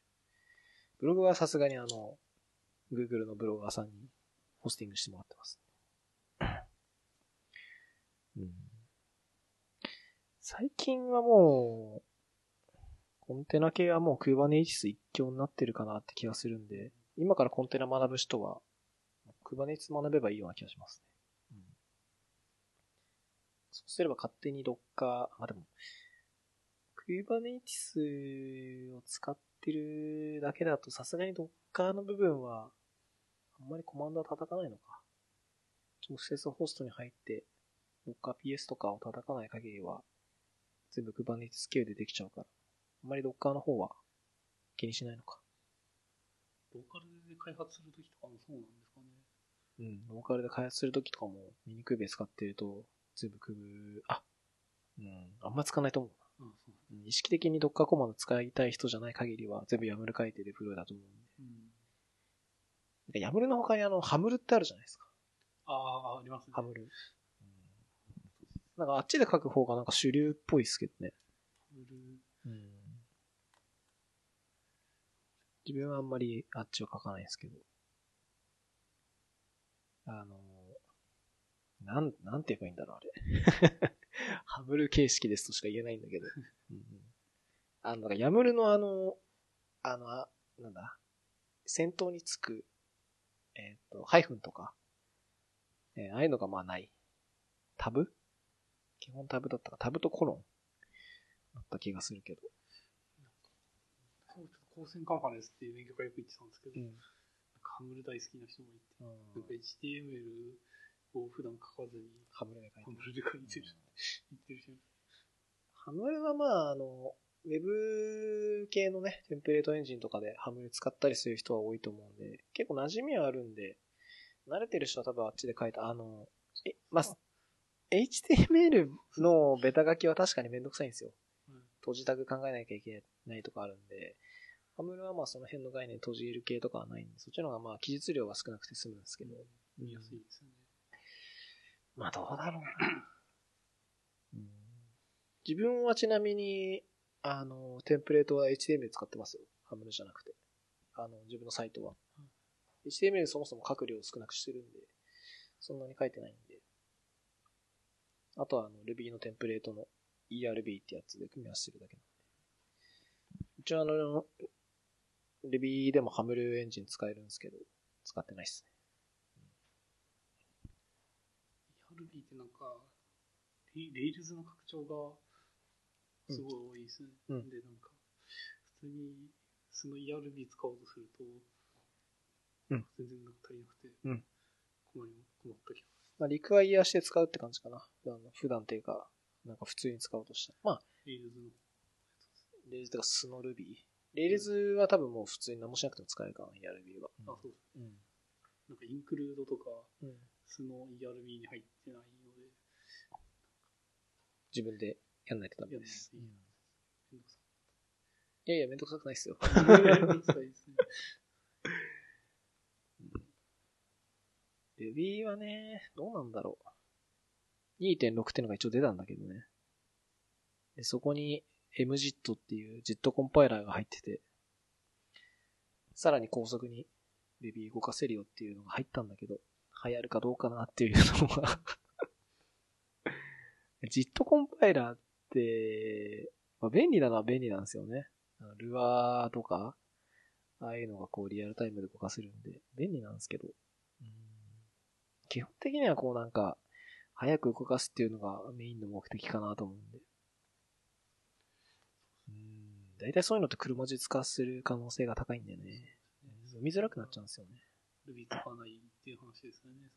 うん。いやでも、Ruby のその JIT コンパイラーもあるし、Ruby に C を動かす仕組みあるんですよ。インラインとかっていうのあるんで、そういうの使えば、Ruby 動かしながら C で機械が動かせるんで早いんですよ。でもあれですよね、なんかこう、シリアライズして、こう、引数とか渡すの結構きついっていいっすよね。うんなんか僕も一回 Ruby で C に渡すのやってましたけど、なんかちょっと面面倒というか、なるべくそこはもう抽象化して、単純なストリングだけとか、数字だけ渡すようにして、その C と Ruby のやりとりはね。だから本当になんか、例えば発祥を渡したりとかはあんましない。はい C 側に。っていう風に、で、返す値もなるべく、えっ、と、イントだけとかストリングだけとかにしてあげると、あんまり、そのバグというか変な挙動は踏まない気がする。あんまりだから、だかね、普通やらなくていいと思う。普通はやらない、それは。あの C を呼ぶみたいなことはしなくて、本当に局所的に高速化したい処理があった場合にだけ、C++ とか使って、そこで書いてあげるっていう感じかな。だってもうそもそも全部 C プラで書きますだったら C プラ使えばいいだけだからさ。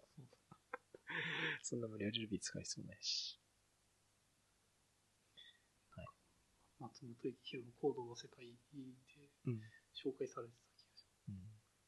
松本さんは、Ruby だけど C の方が詳しいからね。まあ、C でます。作る。の方がってなと。C 言、C 言語の人だからね。うん。最近 C 書いてるんですよ、実は。てか C プラうん書いてて、まあ、気持ち悪いというか、やっぱりその Ruby とか Go とか Python とかに比べると、その、いろんな型の制約とか、メモリの制約をしなきゃいけないんで、書くとか気使わなきゃいけないことが多いんですけど、確かにまあ早い。うん、コンパイルしてバイナリー1個作っちゃえば、それがただ処理するだけだし、機械語なんで、なんかこう最適化されやすいように、いろいろつけることもできるので、プログラマー冥利には確かにつけるかなって気がしますね。細かいとこまでできるんで。そうですね。ただまあめんどくさい、やっぱり。でも、こう、あれやりたいんだよなってやつは大体ありますからね、なんかこう、なんですかね、こう関数に渡すときのココピーを減らしたりとか、うん返り値はそのままコピーされて、コピーしないで、そのままそのデータを使いたいとかあるじゃないですか。はいはいああいうのできるからいいですね。ポインター使ってね、参照させりゃいいだけなんで。ムムーブコンストラクターとかあっうん。たりするので、そうですね。そういうのはできます。そういうのをやりたくない人が多分だから、やっぱ高級言語を使うんだと思うけそうですね。で、なんかスペック上げたら使えるようになるから大丈夫だっていう感じでどね。使った方がいいのかそうっすよ。まあ、あとは、ね、ウェブアプリ作る人がね、あんま C とかで書かないじゃないですか。な。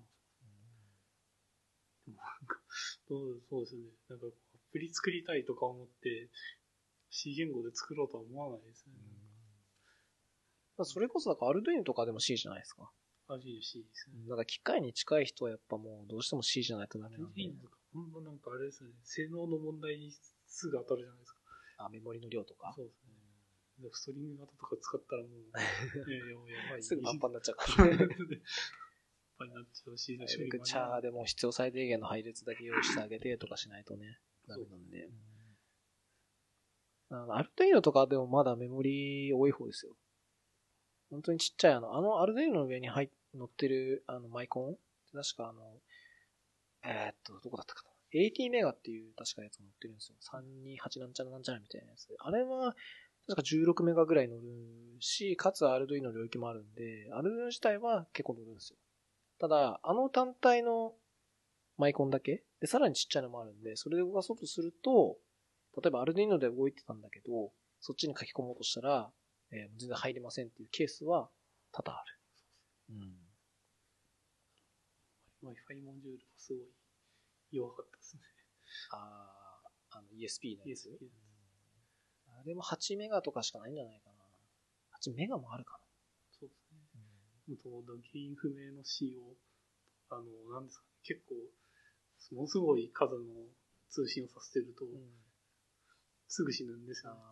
それいろいろ試して遊んー、で負荷には耐えられなさそうな気がするね。まあ、ハイスペックマシンじゃないからね、そもそもね。そんなにはやらせるべきなことではないと思うかな。うんまあ、最近でも ESP もなんか、高性能のやつとか出てんじゃないですかね。出てますね。うん。自分知らないですけど。ESP じゃないやつ出てますね。で、フリーとか。はい。どうします？もうだいぶ話したんですけど。そうですね。ネタはない。Kubernetes と電子工作と、風、風ですね。電子マネーの話かな。はい。いいっすか？そうですね。他になんかあります？まだ。思い起アマゾンプライムはいつも気になりますけど、ずっと触れずに。ちょっと話します、じゃあ。え今年最後なんで。樋口くんはで今年もあれ最後。あれ消えてますね。プロレスが消えて消えてる気がします。うん。ああ。俺ね、え、自分のやつから？はい。いやいや、あるある。あれ？多分下の方にあるんじゃない？有田と週刊プロレスとシーズン1。あ、本2ページ目にありますよ。ありました、ありましうん。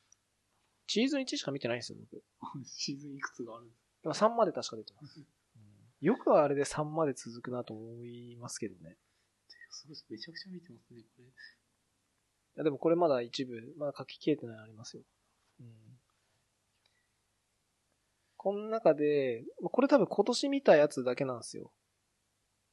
で、週末にちょろちょろ見てるんですけど、娘が寝てる時とかに見てるんですけど、個人的に仮面ライダーアマゾンズってやつがあるんですけど、はい。これ面白かったですよ。うん。仮面ライダーって見たことあります？カメラ見たことありますね。一番最近の見てる？見てないです。あ、見てないんだ。なんかもう最近の仮面ライダー、なんか平成仮面ライダーってよく言われるんですけど、うんクウガもだいぶ古いけど、まあ、あれ平成だけど、うん自分はそんな詳しいわけじゃないんだけど、なんか最近、なんだっけな、えっと、仮面ライダー、あの、福士蒼太さんが出てるやつなんだったっけ？宇宙のやつ。仮面ライダーなんだっけな、あれ。あー、忘れちゃった。なんだっけ。えーっとね、仮面ライダー、ココス、コスモみたいなやつなんだっけな。まああるんですよ。えー、で、そっから見始めてるんですよ。フォーゼですか？あ、フォーゼ。仮面ライダーフォーゼ。うん。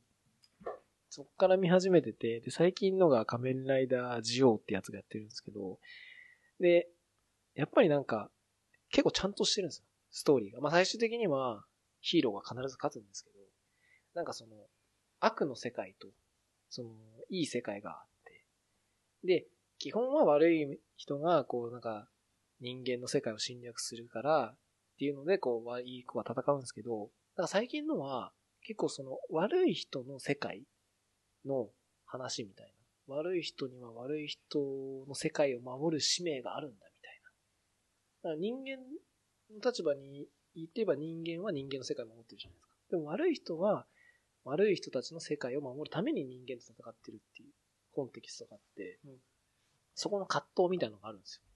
だから結構こう、悪い人を応援したくなる感じもしてて、そっちの人の言い分もわかるんですよ。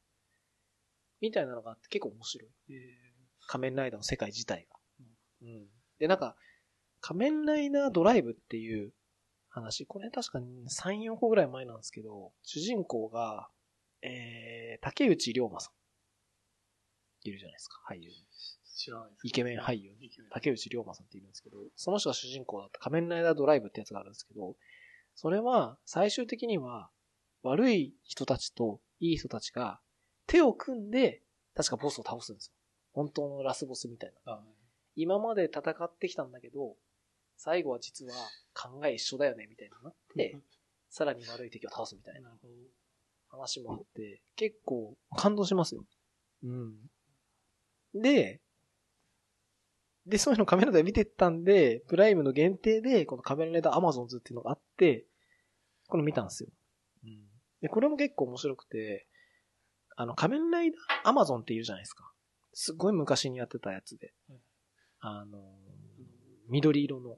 緑色、カメラライダー緑色が、あの、アマゾンにこう、野生のアマゾンっていう、野生の仮面ライダーか。で、このカメレオンのやつですね。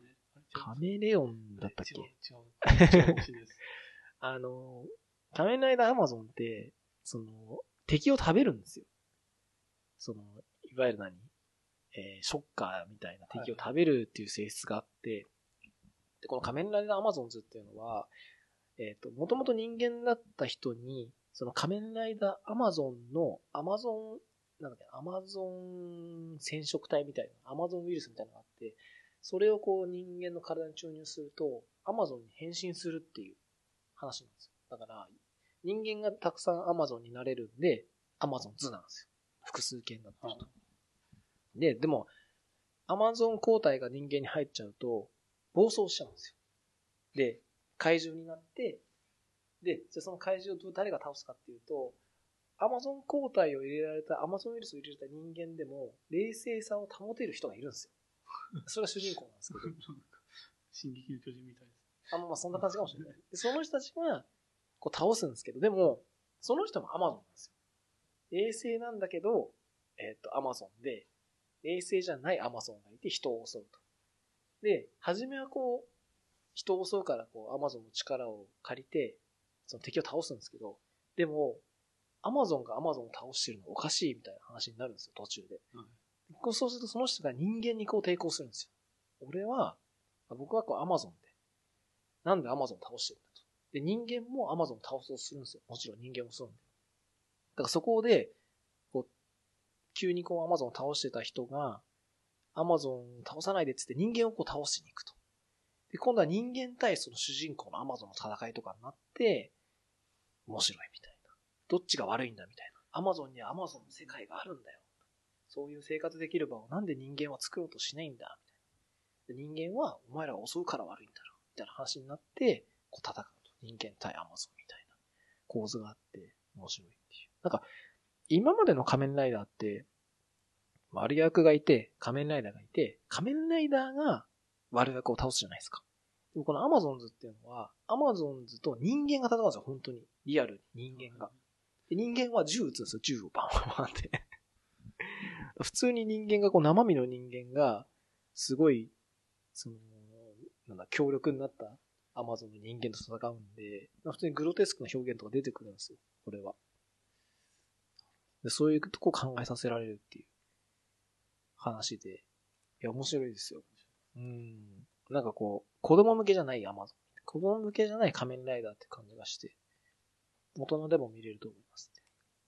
でもこれもなんか、今、シーズン1とシーズン2があって、で、映画でこう完結編みたいになったんですけど、結局なんかまあ、解決してないみたいな。どっちが、人間が勝ったのか、アマゾンが勝ったのかみたいな。決着はなんか最後つかなかった感じであやふやで終わった終わった感じがしますね。うん。アマゾンと見てください。プライム限定なんですよ。あ、プライム限定なんですか？限定なんですよ。あの地上波でもやってない。あ、なんか、一部、えっ、と、深夜で、確かシーズン1はなんかちょっとちょろっとやってたんですけど、今は確かやってないんで。ちょっと契約して、ちょろっと見て。ぜひ、おすすめ。こんだけ見た中でおすすめ。そうなんですよ。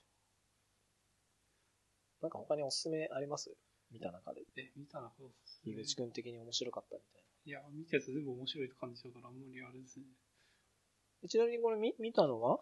見たのは、働く細胞と、あと、あの、サッカーのジャイアントキリングですかね、と、あとなんかこう、なんだっけ、クリームシチューの太田と、うん爆笑問題の上田がただ喋ってるだけの番組っていうやつ、太田上田え、フル、フルで見てるの？これは。